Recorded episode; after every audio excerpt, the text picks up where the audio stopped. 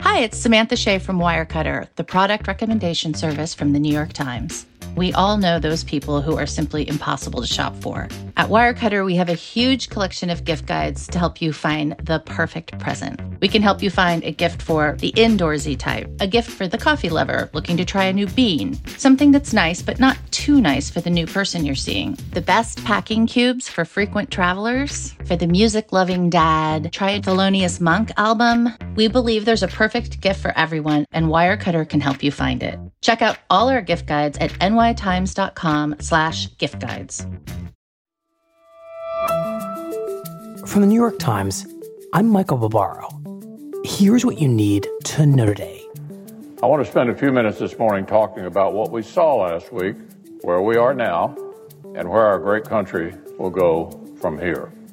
In a speech from the Capitol on Monday, Senate Majority Leader Mitch McConnell threw his support behind President Trump's refusal to concede the election and declined to recognize President-elect Joe Biden's victory. President Trump is one hundred percent within his rights to look into allegations of irregularities and weigh his legal options.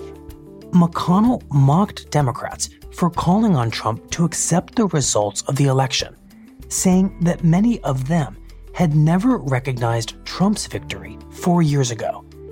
That message prompted a scolding from Senate Minority Leader Chuck Schumer. Joe Biden won this election fair and square. Republican leaders must unequivocally condemn the president's rhetoric and work to ensure the peaceful transfer of power on January twentieth. But too many, including the Republican leader, have been silent or sympathetic to the president's fantasies.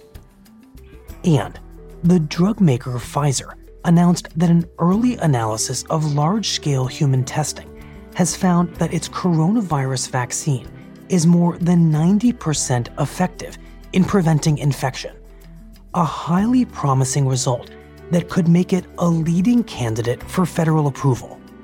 The clinical trial is not complete and the results could change, but so far, the company said, no serious safety concerns have been observed.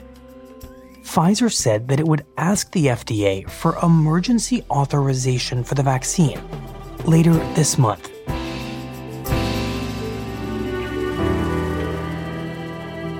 That's it for today. I'm Michael Barbaro. See you tomorrow.